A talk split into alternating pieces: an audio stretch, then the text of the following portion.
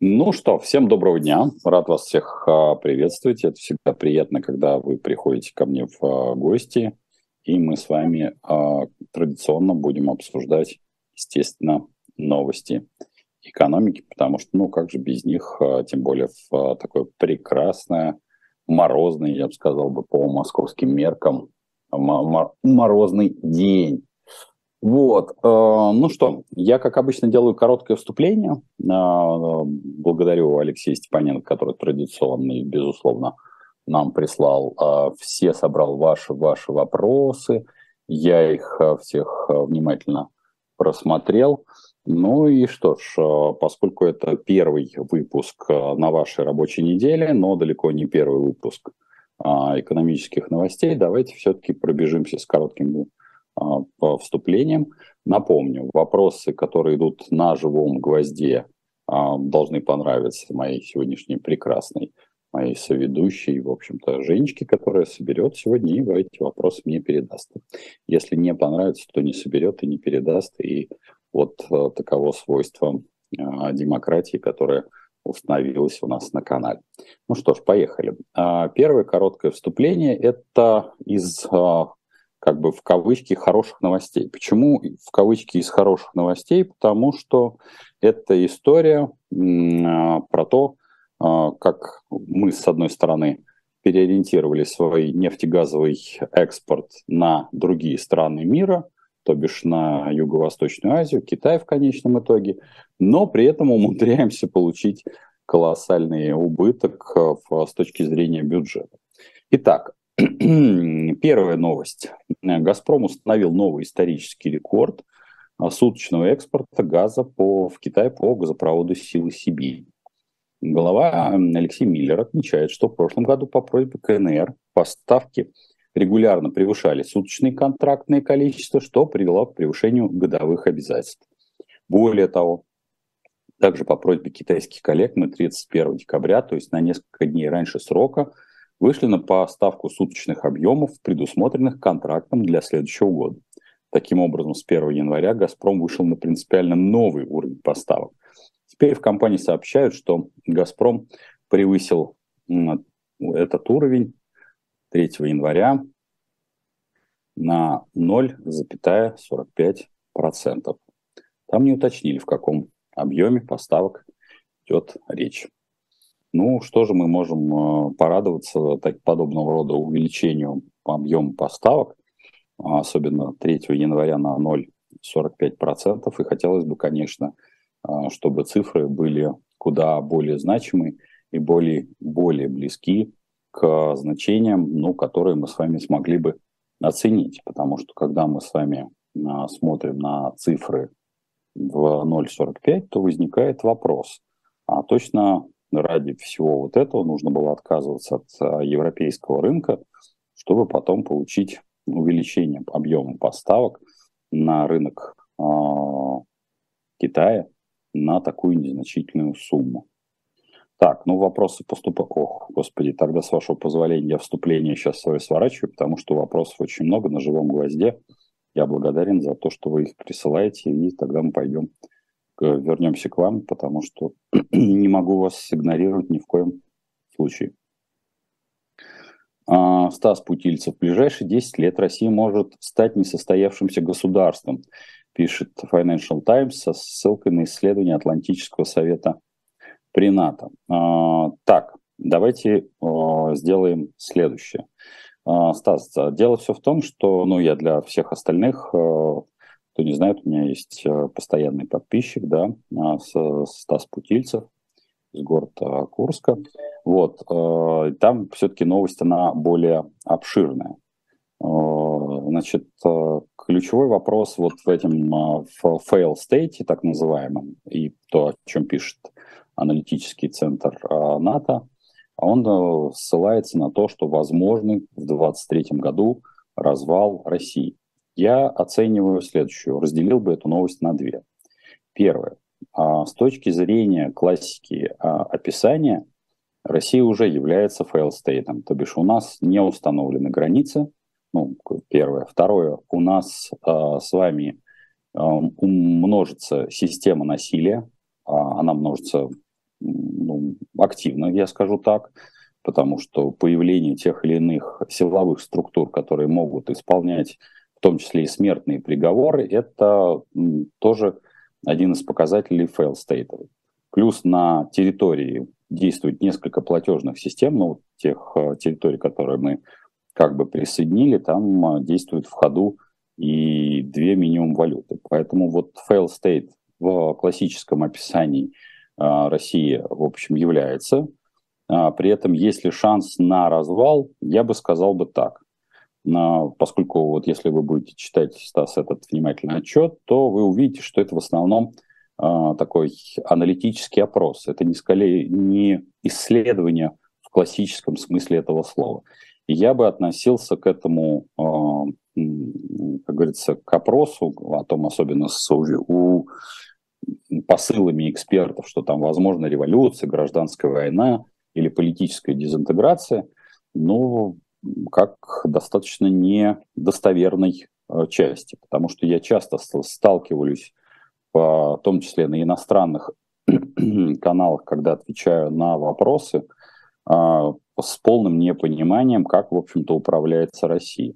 Очень многих а, вот в это критическое время удивляет, почему Россия с точки зрения не только объявляемых санкций, но и с точки зрения там, политического какого-то режима, она крайне устойчива. Ну, Буду повторять эту фразу, надеюсь, вы ее знаете, вы ее уже выучили, что Россия – это феодальное государство, управляемое генерал-лейтенантом. В феодальном государстве не может быть ни революции, ни гражданской войны, а может быть только конфликт, внутренний конфликт элит. А на сегодняшний, причем конфликт элит не, упаси Господь, каких-то экономических, а именно военно-политических элит. До этого, на мой взгляд, еще очень и очень далеко, несмотря на то, что в эту сторону мы серьезно двигаемся, но в целом пока э, власти достаточно корректно, ну, поскольку власть, к власти относятся в том числе и те э, элиты, о которых я сказал, между собой умудряются договариваться. Здесь нет никакого, ну, наверное, верховного правителя, и точно так же я своим коллегам а, вот за рубежом я им говорю, что а, Россия не управляет персонифицированно Владимир Путин, а это такой скорее коллективный Путин. И именно поэтому, в общем, достаточно есть э, системы сдерживания и противовесов, которые функционируют даже не благодаря, а вопреки желанию Владимира Путина. Поэтому рассчитывать на то, что э, Россия как-то распадется на какие-то куски, ну, это все фантазии. Э, рассчитывать, что э, могут какие-то части отколоться в случае не очень корректных действий властей, такое возможно, но ключевой вопрос будет в другом – а кто эти территории будет поддерживать. Ну, потому что вот фантазии, которые были в свое время, а, что, например, может отойти Чечня, вопрос, а кто будет кормить Чечню? Потому что все-таки на сегодняшний день, а, в том числе и Чеченская республика, э, республика дотационная. И если она уходит, и эта фантазия там где-то развивается у кого-то в головах, уходит в какое-то плавание не самостоятельно, то ей все равно нужно принимать решение – а каким образом она будет обеспечивать свою собственную стабильность. И ответа на этот вопрос, кто готов заплатить за это, я, например, не вижу. Сейчас за это платит Российская Федерация. А, с этого года вступил в силу закон о введении налога на получение процентов от вкладов и счетов. Проведите, пожалуйста, детальный обзор по введенному налогу. А, слушайте, ну здесь это же старая история, насколько я помню, это если ваши доходы по такому а, вкладу или счету превышают э, ставку, которая установлена, соответственно, Центральным банком, я бы сказал бы так. А, это снимается автоматически, к вам это не имеет какого-то фундаментального отношения. В большинстве банков э, все эти э, операции, как правило, ниже ставки, соответственно, Центрального банка. И там я не видел еще ни разу, чтобы подобного рода налог применялся. Я могу сейчас э, перепроверить, безусловно, вот до четверговых э, посиделок, которые у нас будут с Яном Мартом, вот у нас задают вопрос, будет ли четверговые посиделки. Да, четверговые посиделки в, в онлайне будут. А в пятницу ждем, ну, ждем тех, кто купили билеты, потому что билетов уже нет. Они кончились еще до Нового года. Это те, кто уже купил билеты будут присутствовать на офлайновых посиделках. Мы с большой радостью, естественно, а, наших подписчиков обнимем, а, поднимем с ними бокал. Ну и, безусловно, не забудем отпраздновать наступающий день рождения моей младшей дочери, который наступает на Старый Новый год. Вот. Так что все будет хорошо. Как отразится на экономике Российской Федерации денонсация Конвенции об уголовной ответственности за коррупцию? Зачем этот отказ вообще нужен? А, да, у нас есть а, подобного рода новеллы. Наши власти именно в эту сторону идут. А, это ключевой э, момент в, этой, э, в этом отказе от Конвенции об уголовной ответственности за коррупцию, чтобы в целом сама конвенция не применялась целиком. Да? Там есть очень узкие моменты, связанные в первую очередь в том числе и применение практик, нарушающих э, законодательство, в том числе и в области а, предоставления тех или иных преференций, ну, то бишь, грубо говоря, картельные возможности картельных сговоров, предоставление преференций одному игроку по отношению к, при отсутствии э, конкуренции, при предоставлении неконкурентных условий по поставкам.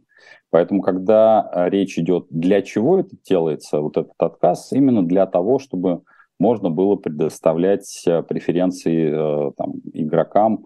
Хотя, на мой взгляд, в общем, это вносит характер по большей частью ну, такой номинальный, потому что Российская Федерация в рамках своего законодательного пируэта в Конституции так уже признала, что а, Конституция Российской Федерации, законы Российской Федерации, они действуют а, а, в, и считаются куда более значимыми, чем любые международные законы.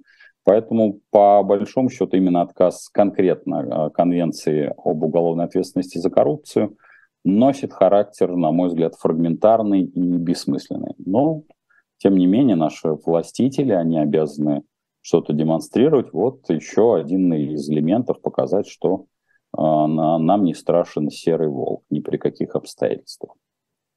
Э, Дмитрий задает вопрос, как вы относитесь к закону о запрете англицизмов в русском языке?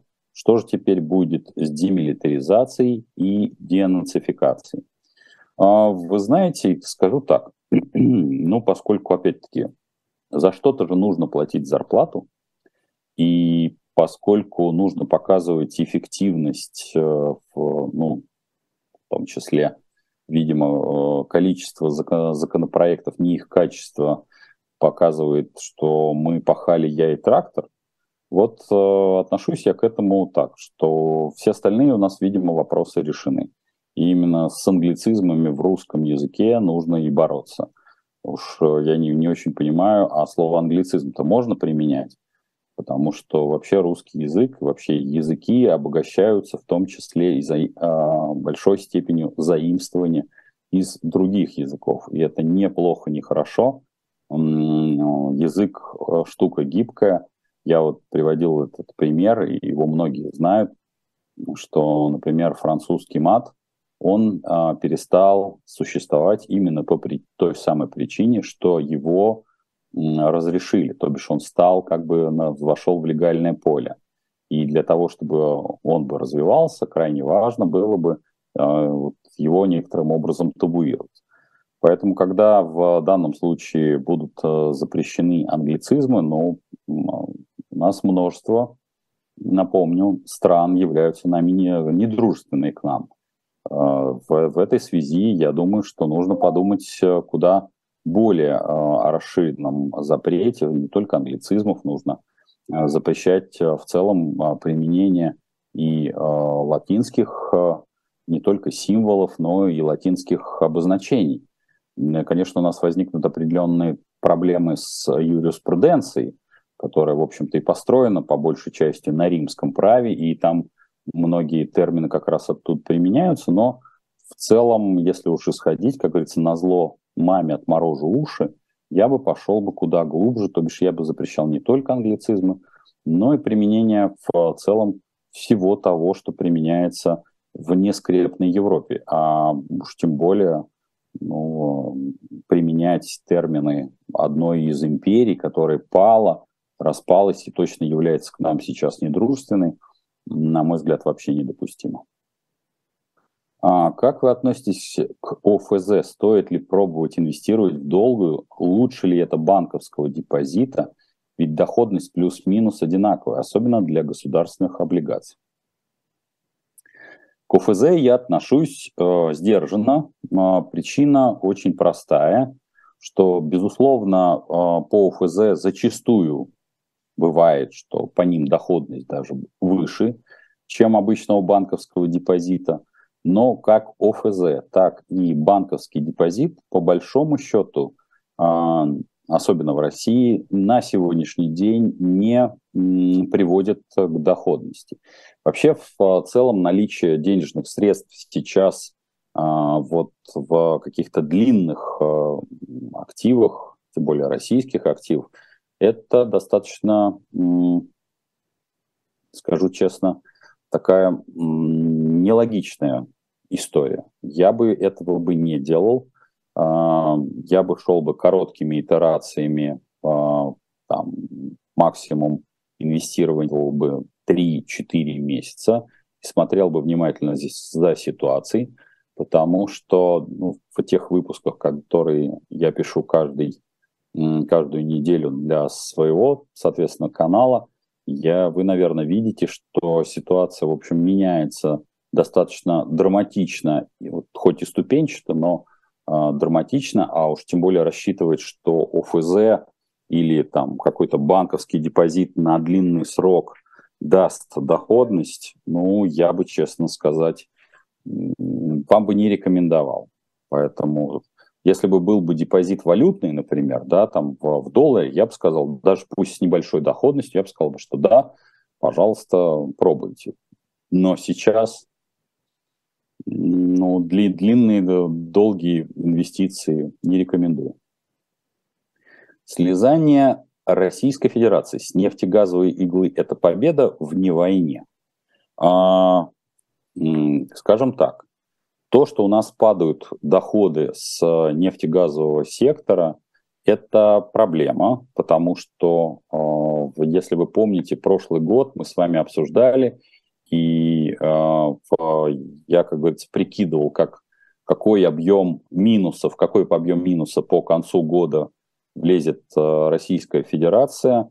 И, честно говоря, ну, цифры были самые вот такие, которые я мог себе представить. Это там до триллиона. Сейчас э, те цифры, которые сейчас вот выкатываются, и их пока еще не закрыли, что эта цифра может оказаться 4 триллиона, я бы сказал бы так. Это как раз э, к вопросу о возможности быстрой переориентации российского нефтегазового экспорта на Азию и, или использование, соответственно, азиатского рынка в качестве прокладки для поставок на европейский рынок. Ну, потому что вот три страны, Индия, Китай и а, Турция, активно а, выступают, в общем-то, посредниками в подобного рода торгах. Поэтому я бы сказал бы так, э, мы не слезаем и не слезем с нефтегазовой иглы, в том числе как и мир не слезет с нефтегазовой иглы очень э, быстро. А то, что мы не нарастили э, прочий экспорт, ну, в частности, например, той же ядерной энергетики, потому что многократно говорил, что в, в области ядерной энергетики с точки зрения строительства реакторов, поставки самого а, ядерного топлива, Российская Федерация могла бы быть а, ну, на куда более сильнейших, сильных позициях.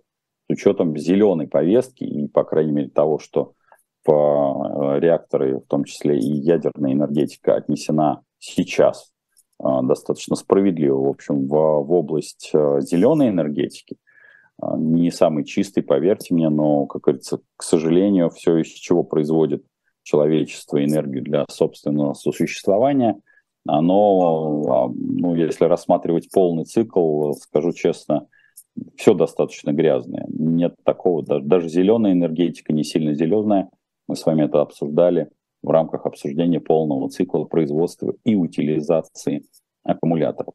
Поэтому нет, это не победа, это просчет, э, к сожалению, для российской экономики и для России в целом. А, что думаете насчет ЗВР России в условиях санкций? А, если вы расшифровываете, расшифруете вот слово а, «думаете», меня оно немножко всегда напугает, потому что я в целом думаю. Что думаю? Вас интересует, сможем ли мы это вернуть? Скорее нет, чем да. Сможет ли Европа использовать российские ЗВР для там, активов на Украине? Думаю, что нет. Вообще ситуация с российскими ЗВР, она такая очень сильно подвешенная. Тоже мы это с вами регулярно обсуждали, что невозможно, не может почему-то там не только Европа, но и даже страны Балтии принять э, какого-то единого решения и пойти в сторону там, конфискации этого имущества с целью потом какого-то использования. Ну, потому что обычно всегда это рассматривается, что это обязательно в сторону Украины. Далеко не факт, ведь дело в том, что это, к сожалению, глубочайшая ошибка, что те, кто могут изъять, то они же могут и принять любое решение. И не обязательно в сторону Украины. Они могут принять решение, например, для компенсации собственных потерь. Ну, если мы возьмем страны Балтии, они могут принять э, решение, что конфискуют э, российские, соответственно, золотовалютные активы, а впоследствии используют их э, в качестве компенсации за те тяготы, которые в их картине они приобрели в результате, соответственно, оккупации в рамках СССР. Может быть такое развитие событий? Конечно, может. Потому что тот, кто конфискует, тот и принимает решение. Плохо это или хорошо, ну вот так оно и есть. Поэтому здесь э, все вероятности надо рассматривать. Поэтому я думаю, что золотовалютные запасы, особенно сейчас, э, они, конечно, находятся под угрозой. Новые формируются, в, в том числе и в юанях, что, на мой взгляд, э, в общем, по-прежнему глупость, потому что юань, а, бумажка, которую а, банк Китая будет девальвировал, девальвирует и будет девальвировать, и говорить о том, что она как-то будет устойчива, я бы не стал. Золото штука тоже очень сильно ненадежная, пока, вот сколько мы не рассматриваем а, с Яном Мартом как раз на четверговых посиделках, в том числе какие-то дебютные иде- идеи для а, открытых а, портфелей, потому что ни он, ни я не формируем а, портфели для физиков, мы, в общем, работаем с другими, мы работаем с корпорациями, либо с крупными корпоративными клиентами – вот, э, поэтому для них мы все-таки формируем куда более сдержанную и куда более взвешенную позицию, и точно не в золоте, то бишь золото там представлено, но не более, как, э, как говорится, следовым э, образом. Будет ли при запуске денежной эмиссии блокироваться личные счета с целью снижения денег в обороте и, следовательно, инфляции? Кажется, нечто подобное было в 90-е. А, смотрите, а, ну, блокировать личные счета и ну, денежные, денежные эмиссии, во-первых, давайте так, тут прямо у вас а, множество посылов идет в тексте. Денежные эмиссии так идет. Она не очень большая в рамках, соответственно, общего бюджета и не очень фатальная. Там сейчас по тем косвенным данным, которые есть, что это там порядка 1,4, по-моему, э, миллиарда рублей. Это вообще ни о чем, скажем честно. Блокирование личных счетов, э, ну, это возможно, безусловно. Другое дело, что здесь, когда вы пишете про 90-е, там была и девальвация, и деноминация. И были определенные ограничения. И ограничения носили характер того, что сыпались больше банки. Поэтому здесь в огороде Бузина в Киеве дядька. Поэтому денежная эмиссия, да, возможно, да, она будет, э, она происходит, и это не, ничего в этом фатального нет, а, потому что у а, правительства не очень много инструментариев для того, чтобы сводить бюджет э, к меньшему минусу, который есть на сегодняшний день в бюджете, потому что 4,3 триллиона, которые э, сейчас, если они наложатся в 4 за прошлый год, 3 за следующий год, это многовато уже. Ну, то бишь, это, это, это не ужас-ужас, но это ужас все-таки. Плюс ко всему нужно включать, а, безусловно, жесткую кредитно-денежную, им придется включать жесткую кредитно-денежную политику и ослаблять курс по отношению к валюте. То бишь три как минимум метода. В какой пропорции они между собой это все разложат? Ну и четвертый метод, конечно, а, побанкротить а, некоторое количество учреждений. Обычно этому подвергаются банки, страховщики и девелоперы. Не знаю, будут ли применять вот этот четвертый метод, но весьма-весьма возможно. Поэтому денежная эмиссия, она сама по себе есть, и она не приводит к блокировке личных счетов. А ваш прогноз на нефть. Вроде как и зима теплая, и рецессия ползет. С другой стороны, Китай от, открывается. Смотрите, э, Китай, безусловно, конечно, открывается, но тут мы на помощь Китаю приходит Российская Федерация.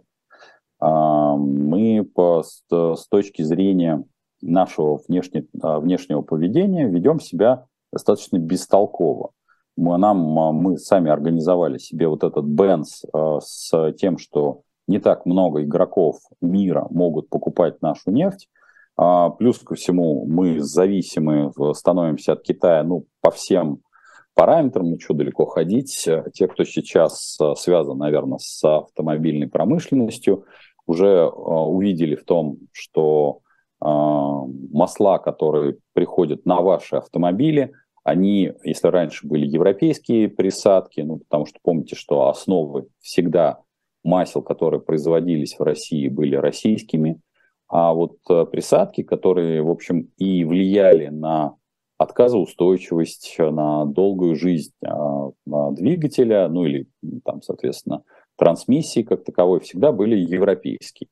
Но э, на, им на смену пришли китайские. Сразу могу сказать, что они не хуже, не лучше. Проблема с китайцами. Э, вот уже несколько компаний, в которых я провел, э, скажем так, не знаю, мастер-сессию, э, как, как работать с Китаем, именно готовил переговорщиков и был вынужден их, что называется, протаскивать через переговорный цикл я объяснял, что в чем смысл работы с Китаем, что для них нет слова «нет». Вот это приходится базовый принцип объяснять. Они вам сделают то, как вы считаете нужным. И если вы что-то не проговорили, то Китай, а, китайские компании, китайцы трактуют это в свою сторону.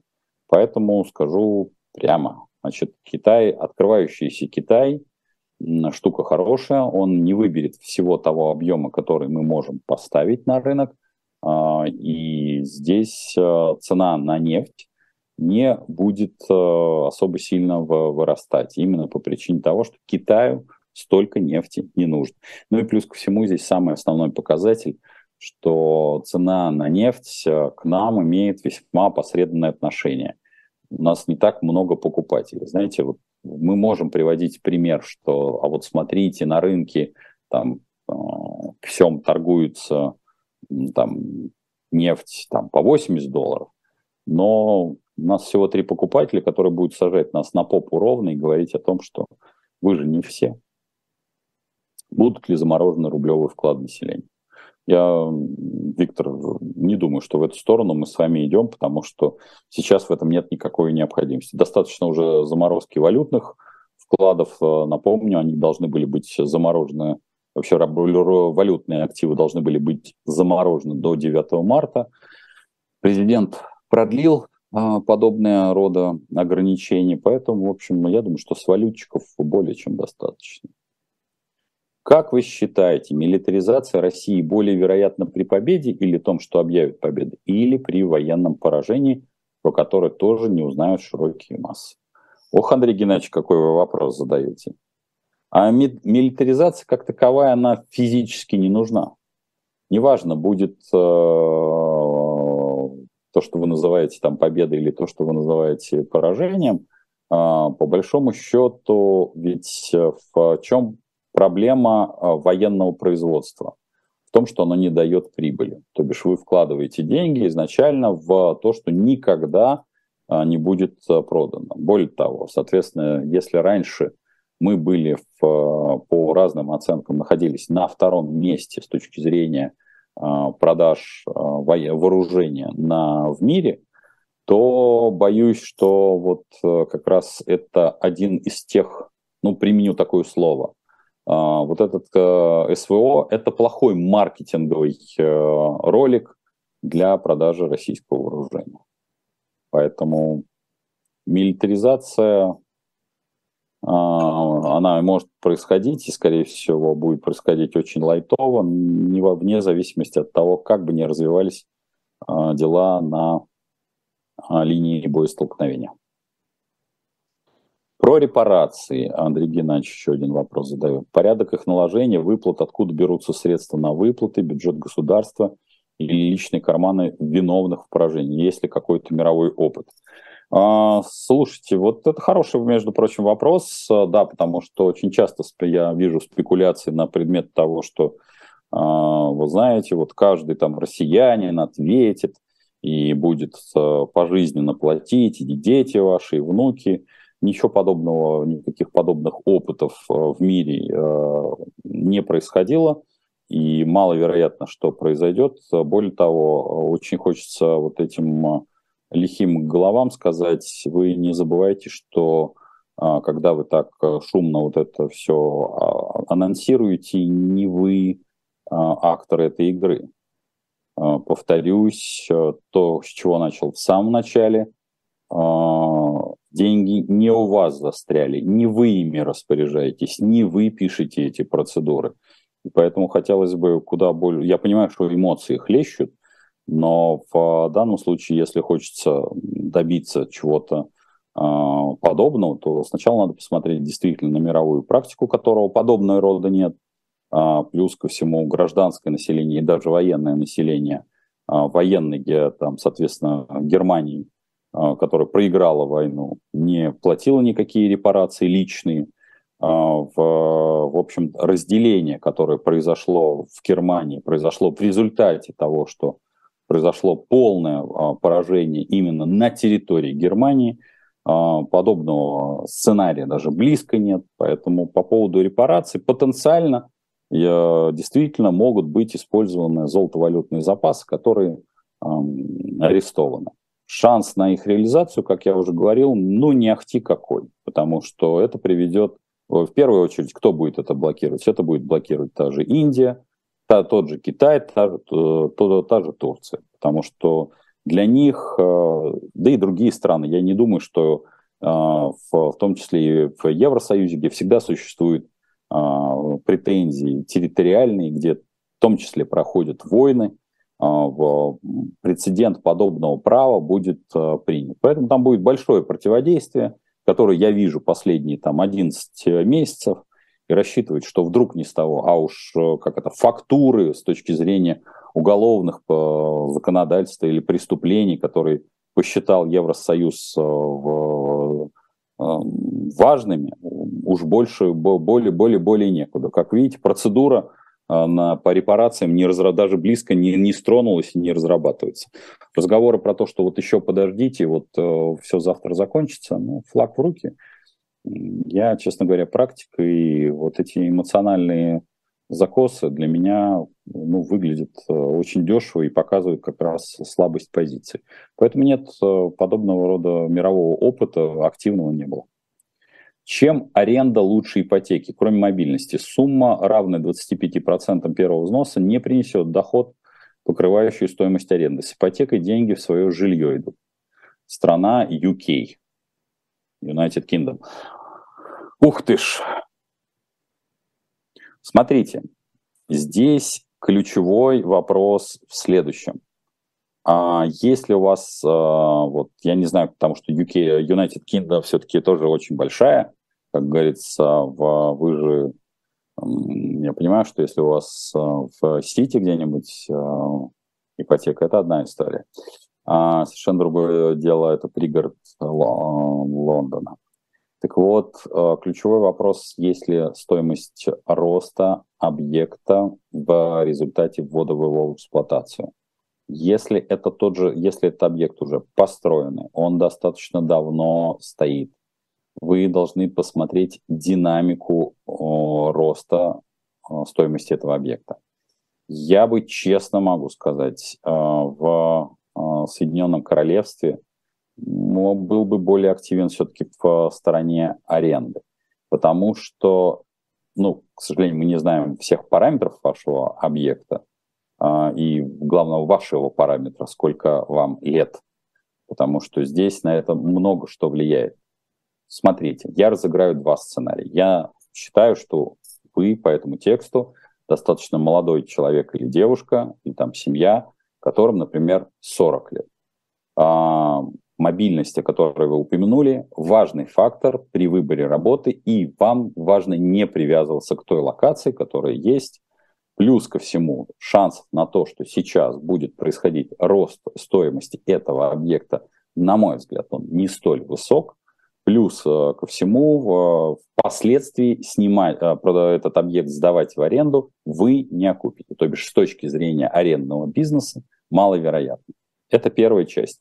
Я опять-таки разыграл, что в этом тексте я вас не вижу, не знаю, и тут мало информации. Вторая часть. Представим, что вы человек предпенсионного возраста, да, моего возраста, например, там вот мне в этом году там 53, вам где-нибудь, соответственно, может быть 55, вы уже близитесь, как говорится, к закату. Вы выбрали тот, ту локацию, в которой вы точно будете достаточно долго проживать.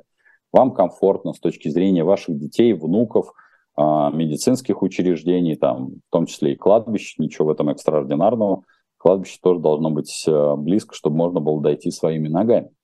А, мало ли какие у вас внуки или дети попадутся, знаете, да, так доползете и помрете в собственной могилке, то в этой части можно было бы, конечно, рассмотреть и вариант а, ипотеки и покупки.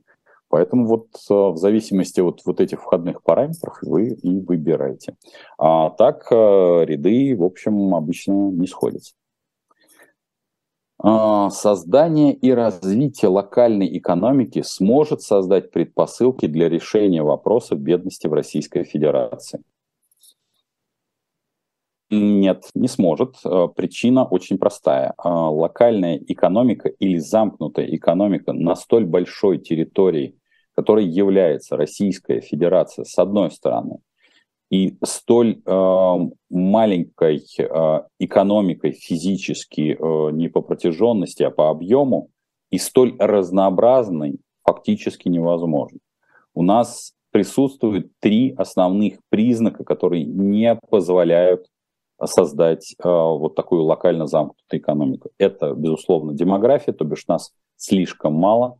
У нас второй параметр, у нас слишком протяженная, соответственно, территория, для той демографии, которая есть. И третье, у нас слишком разнообразная экономика. То бишь мы с вами а, потребители такого ну, качественного европейского и сервиса, и услуг. Если бы мы с вами, например, какой-то один из параметров могли бы заузить, ну, то бишь мы с вами могли бы, например, все наши 145 миллионов согнать, там, условно говоря, там, в 3, в 4, ну, в 5 максимум агломераций, увеличить плотность населения, плюс э, сократить наше потребление из ну, там, среднего чека, там, который семья покупает в течение месяца, я имею в виду там, всех товаров и услуг из 100 до 10 э, наименований, то тогда потенциально, ну, вы понимаете, что это вот действительно, поскольку вы обозвали ваш э, ник как футурализм, а, ну, вот это такая футуристическая, фантастическая, я сказал бы, ситуация. Мы должны рассматривать из ситуации реальности. А реальность, она такова. Территория огромная, население мало, сконцентрировано в очень небольшом количестве городских агломераций. Плюс ко всему там две основные агломерации, а именно а, Московия и Санкт-Петербурге объединяют там почти 22% населения. Рассчитывать на то, что вот там можно, в этих э, как-то можно создать какую-то замкнутую экономику. Да даже замкнутой экономикой объективно не является ни Китай, ни Соединенные Штаты. в этом, но это самое последнее дело. Как раз наоборот, обмен опытом, наиболее широкая э, кооперация со, со странами, в первую очередь в области технологий, в области человеческого капитала, в области развития информационных систем, в области развития, соответственно, обработки данных и является фундаментом успешного государства. Даже если вы посмотрите на Турцию, которая очень сильно замыкается в сама в себе, она, в общем-то, тоже претерпевает от этого очень много бед. Но поскольку правительство Эрдогана, которое понятно, что в ближайшие годы будет переизбран, а, ни в коем а, мере не а, способствует развитию вот такого подобного широкой кооперации, а все больше и больше так называемые делаются мифологические преференции так называемому своему бизнесу, преференции должны делаться в, в первую очередь в области технологий. Естественно, приходящий компании, из какой бы страны бы она ни пришла, вы должны давать возможность реализовать преимущества этой технологии. А когда вы, в общем-то, исповедуете такую попытку экономического национализма, ну, обычно это заканчивается ну, ни, ничем, попросту говоря, начинается стагнация. Экономический национализм, он всегда плох. Добрый вечер. Скажите, пожалуйста, что ожидать обычной семье в южном регионе? Зарплаты плюс-минус 30 э, тысяч. Откладывать, урезать доходы или искать дополнительные заработки? Ох, Эн, э, я думаю, что вы девушка.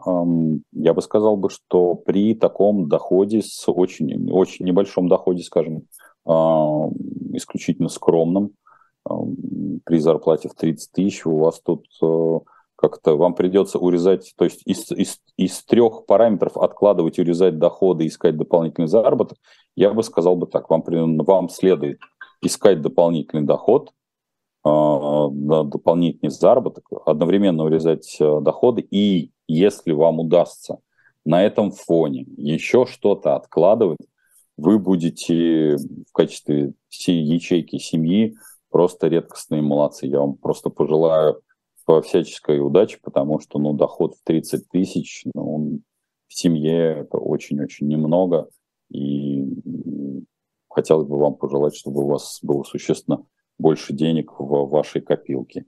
А так вот все абсолютно три а, как это, параметра вы прямо можете исповедать. Так, с вашего позволения я сейчас чуть-чуть прервусь и а, все-таки на те вопросы, которые Алексей Степаненко прислал, потому что не могу оставить.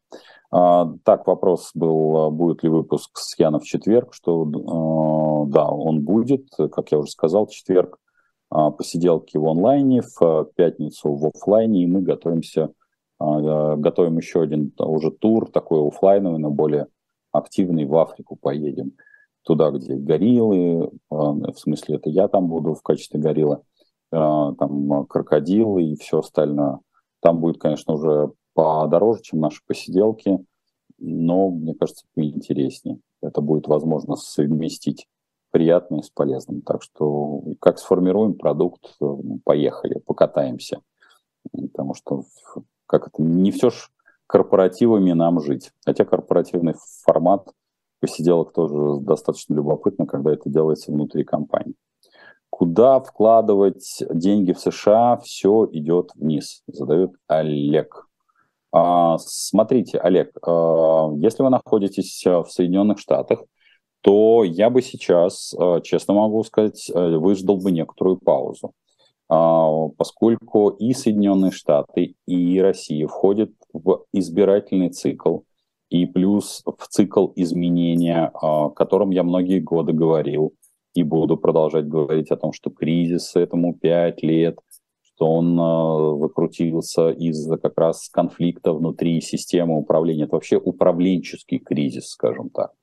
А, я бы до лета сейчас бы просто бы деньги копил, бы, потому что все а, будет изменение в экономике, но для этого пузырик этот надо поспускать. Вот давайте мы с вами до середины лета не дергать э, ваши накопления, а оставим их в том состоянии, даже если вы находитесь в Соединенных Штатах, а, можно формировать, безусловно, портфель как акций, так и облигаций, но это все очень тонкая настройка. Я, честно скажу, не готов заряжать вот как это воду, как это делалось ранее, или там крема, не зная большого количества параметров. Нисколько в какую сумму мы с вами обсуждаем, в какой степени риска мы к вами, с вами готовы. А, к, потому что здесь, к сожалению, ответственность, вот это забывают проговорить все управляющие а, фондами, то ответственность все равно несете в конечном итоге вы. А, и я со своей стороны, поскольку я, в общем, работаю только с а, крупными активами, я всегда говорю, что все равно ответственность лежит на вас. Я могу давать а, тот или иной анализ, ту или иную стратегию. Да, безусловно, я благодарен за там, доверие при выработке стратегии, там, хоть промышленной, хоть ритейл, хоть какой-то, но ответственность э, несет в конечном итоге владелец того или иного актива. Если там, я занимаюсь управлением, то я уже несу ответственность в том числе как управляющий. Поэтому, к сожалению, вот я бы, да, сейчас даю вам совет простой. Давайте посидим до середины лета в наличных деньгах. А, так, когда произойдет коренной надлом в экономике Российской Федерации? Вопрос, что вы подразумеваете под коренным а, переломом? А, задолго до 24 числа, я даже это в книгах написал, что ну, в первой даже книге это было а, обозначена. Сейчас ее уже нет в продаже. Но, тем не менее, а, я когда ездил вот с мастер-классами по стране, я говорил, что власти после 98 года сделали очень важный вывод. На мой взгляд, вывод фундаментальный. Если первые власти э, России в 98 году, они были романтиками и истериками, то э, и поэтому, собственно говоря, объявили дефолт. Они могли его, в общем, по большому счету не объявлять, а вот, в общем, спускать все на тормозах, то их последователи, которые, в общем, были э, на посылках у вот этих романтиков и истериков, они куда более прагматичны, они куда более... Ну, то есть стреляться они не будут. И, соответственно, объявлять какой-то коренной надлом в экономике они также не будут. Поэтому рассчитывать, что вот он как-то так произойдет, как было в 98 году, на это очень многие рассчитывают, я бы сказал бы, что э, маловероятно. Вот только если у кого-то возникнет истерика. Да, вот, вот видите, мы сейчас с вами находимся в состоянии, а, первого, технического дефолта. Да, мы не платим по своим обязательствам. Да, Россия, а, сейчас мы оставляем военно-политическую часть а, там а, прижало там 800, 800 бортов, то бишь 800 самолетов на своей территории. А, да, при этом там дефицит бюджета в этом году, если они действительно его подтвердят, 4 триллиона. Следующий год там 3 триллиона. Но в, заметьте, что при этих параметрах, в общем, достаточно стабильно делают там свое дело. В общем, то, то что называется СВО, это такой побочный эффект э, системы, системы управления, потому что она должна производить какие-то негативные всплески. Поэтому не будет этого. Как Москва и Питер жить будут, если дойка регионов закончится с автономизацией богатых регионов, вплоть до выхода? Ох, э, вы знаете, это, конечно, интересная история. Вот э, как эти богатые регионы, которые вплоть до выхода будут строить границу. Ну вот вот представьте, что, например, тот же Татарстан выходит. Это часто обсуждалось и обсуждалось еще в 90-е. Какое количество границ ему для того, чтобы потенциально продать свою нефть э, кому бы то ни было, надо преодолеть. И каждая страна будет доить.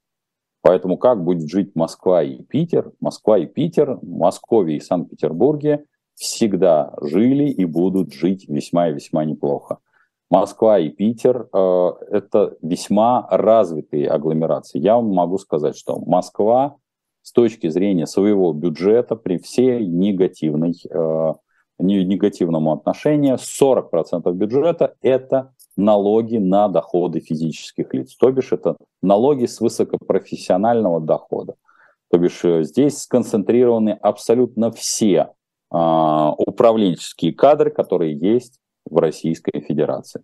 Поэтому, когда вы говорите о том, что вот э, дойка регионов закончится, кто будет останавливать? То есть, если кадры находятся в Москве, э, это кто же такой вот там вот на месте остался, кто будет э, выводить, рассчитывать ту же самую стратегию, это какой-то там мифологический регион из состава Российской Федерации. А, Кузбасс э, добы, нарастил добычу угля. Так работают ли санкции? Значит, касаемо а, наращивания угля и добычи всего остального. Я это говорил в одном из предыдущих эфиров, что не только а, в Российской Федерации добыча увеличивается угля, но и увеличивается поставка угля в Казахстане и добыча его, то есть в том числе в Казахстане – Причина это в том, что растет цена. Ключевой вопрос, а, а, что добычу-то можно увеличить, а можно ли увеличить а, проходной путь под названием Трансип. Поэтому здесь мы можем долго рассуждать, что делает со своей стороны все вот наши подобного рода страны и там и республики, и какие-то конкретные точки, но ключевой вопрос, а сможем мы ли мы продать? Поэтому Кузбасс, безусловно, то, что он наращивает добычу, это прекрасно, но все упирается, к сожалению или к счастью, в Трансип. Так, а, ну вот это опять еще из той же оперы Москва переедет в Неосики после того, как регионы богатые заберут свое право распределять доходы внутрь себя. Да, съесть-то он съесть, но кто же ему даст-то? А, подскажите, как выгоднее перевести в Европу через Арабские Эмираты? К сожалению, не знаю а, полностью расшифровку вашего вопроса. Если вы имеете в виду а, денежные средства, то не обязательно через Арабские Эмираты. Вы можете выводить денежные средства, в том числе на свои собственные счета в зарубежном банке до миллиона долларов. По крайней мере, это пока норма не претерпела изменений, поэтому имейте в виду. А, так, еще был вот тут один из вопросов, очень забавный. А, почему, несмотря на то, что немцы экономные и недорогие, а, цены у них, зарплаты у них высокие? Я бы сказал, что, во-первых, у них высокие налоги, это раз. Плюс ко всему их экономика крайне эффективна. Если вы посмотрите количество промышленного производства, а самое главное, даже не промышленное производство, количество услуг а, по, в области продажи, а, в том числе на, посмотрите, где находится франкфуртская биржа. А, угадайте, в каком городе находится франкфуртская биржа. Вот, а, то вы удивитесь, что немцы не только а, большие молодцы, и у них ордунг, но они еще и очень-очень много работают, поэтому зарплаты у них хороши. Как вам качество воздуха в Казахстане зимой в столицах, разумеется, над Ереваном, а вот над Ереваном висит смог. А, вы знаете, это первое, что меня поразило в очередной раз, когда я приезжал а, в Казахстан, а, даже по сравнению с Москвой, которую я всегда считал очень сильно загазованной, выхлоп от автомобилей в Казахстане, конечно, тяжелый. С коллегами неоднократно обсуждал, и в том числе и на форумах там, которые были посвящены езжей повестке, и ну, все упирается в основное. Это стандарт э, производства бензина. И здесь без изменения вот этого стандарта, в том числе в сторону большей экологичности, рассчитывать, что в, э, там, в Алматы, в, соответственно, в Астане изменится качество и даже сам запах воздуха, я бы не стал. Плюс ко всему, если мы смотрим на Алматы, ну, я думаю, что когда вы задаете подобный вопрос, вы знаете, что Алматы находится, в общем-то, в низине, и здесь, конечно, отсутствие вот этой розы ветров, которая могла бы продувать это, но это сравнимо, если по, с Россией в России с Красноярском, потому что в Красноярске тоже, в общем находится он в ложбине, и за счет того, что отапливается Красноярск не а, а, газом, что очень и очень печально, а отапливается, а, соответственно, мазутом, дровами и углем, там регулярно возникает режим черного неба, плюс ко всему выбросы, которые вот это все придавливают. И, конечно, то, что Красноярск, в том числе обладая очень близким месторасположением газовых месторождений, не имеет газового снабжения а, всех предприятий, ну, это, конечно, недопустимо. Ох, так, возможно ли быстрое восстановление отношений до уровня 23 февраля с цивилизованным миром после окончания конфликта в Украине? Все зависит на каких условиях он будет окончен. Очень тяжело сейчас а, это прогнозировать, и я бы сказал бы, что маловероятно, пока я не вижу движения даже в эту сторону.